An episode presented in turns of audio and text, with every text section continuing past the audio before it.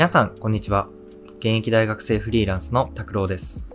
この番組は残り17日で大学生フリーランスを辞める拓郎が学生のキャリアやフリーランスという選択肢について卒業前にゆるくお話ししていくといった内容になっています。はい。ということで今回はですね、何をすればいいのかわからない大学生っていうテーマでちょっと、まあ、自由に喋っていきたいなっていうふうに思うんですけれども、大学生、まあ、大学生って言うとちょっとあれですけど、やっぱり18歳から22歳、24歳かなっていうぐらいの年代の人って、自分が何すればいいのかわからないっていうことが結構あると思うんですよね。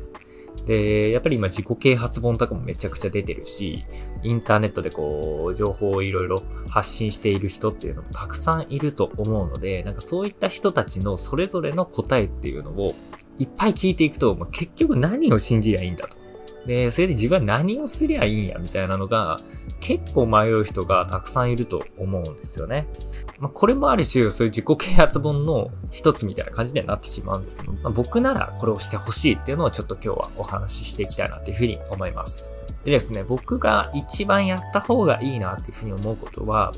まあ、過去の経験を言語化するっていうことかなっていうふうに思っております。で、過去の経験を言語化するっていうのは、どういったことかっていうと、まあ、例えばですね、あの、18年間生きてきて、やっぱ何かしらの自分の中で印象に残っている経験とか、あの、思い出に残っていることっていうのが、多分誰しも一つや二つあると思うんですよね。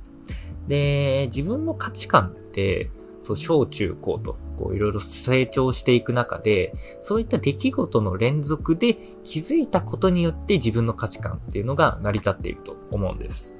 なので、こう、自分の経験が、あの時、どういった経験をしたから自分はこういう風に思ったとか、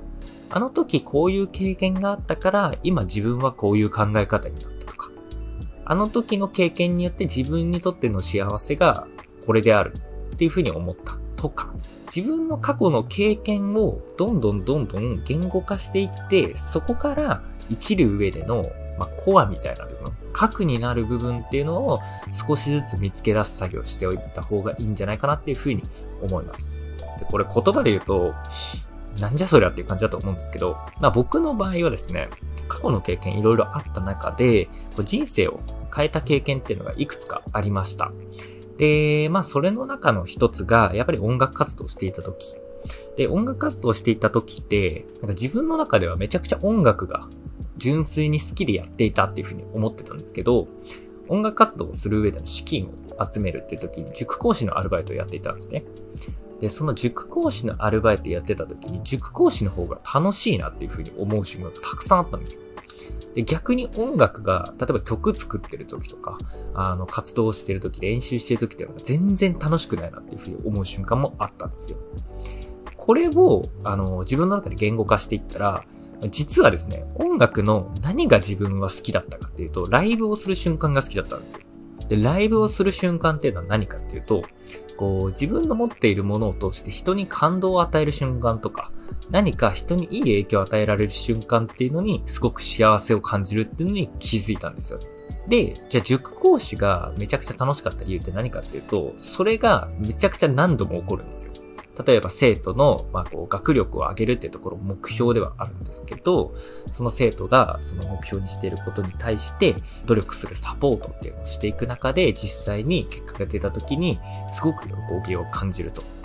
なので結局音楽と塾講師ってやってることは全く違うんですけど、根っこは一緒だったんですよね。なので自分のやってきたこと、経験してきたことっていうのをどんどんどんどん言語化していった先に自分にとって大切にしたい価値観っていうのが見えてくるんじゃないかなっていうふうに思います。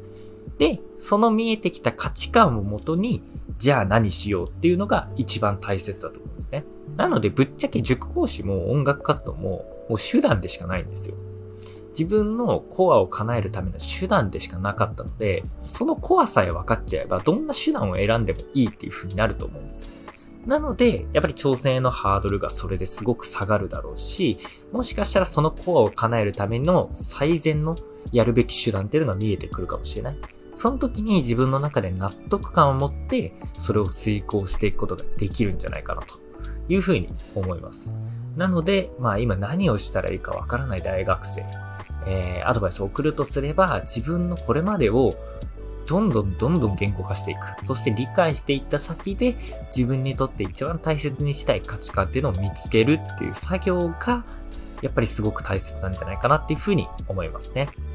でですね、やっぱり年齢的になかなか過去の経験とか、その価値観が形成された瞬間っていうのが、そんなにないっていう人もいると思うんですよ。で、それは全然いいと思っていて、もちろん僕もかなり若いは若いので、そこまでたくさんの過去の経験とか、あの、自分の価値観が形成された瞬間っていうのがあるってわけでは全然ないんですよね。なので、もし例えば掘り下げていった先に自分にとって大切にしたいものが見つからなかったっていうふうに思ったのであれば、例えばですけど旅をしてみるとか、その自分のその価値観を形成するきっかけになるものを探しに行く旅に出るっていうのがいい気がしますね。あの、過去の経験を作りに行くっていう感じですね。もう必ず多分何かしら何かしらやっていれば、その自分にとって、あ、これがもしかしたら自分にとって幸せかもしれないみたいな瞬間は来ると思うんですよ。でそれがない限りやっぱり、なかなかこう自分の中で満足感のある人生を送ることって難しいと思うので、そこを探しに行くっていうことも、自分の過去の経験言語化していった先にもしかしたら見つかるかもしれないなっていうふうに思いますので、なので、まあ結論を言うと何度も言っておりますが、えー、自分の過去の経験を言語化するっていうことをぜひ何をしたらいいかわからない方はやってほしいなというふうに思います。ということで本日の放送はこれで終わりになります。えー、次回の放送もぜひお聴きください。それでは。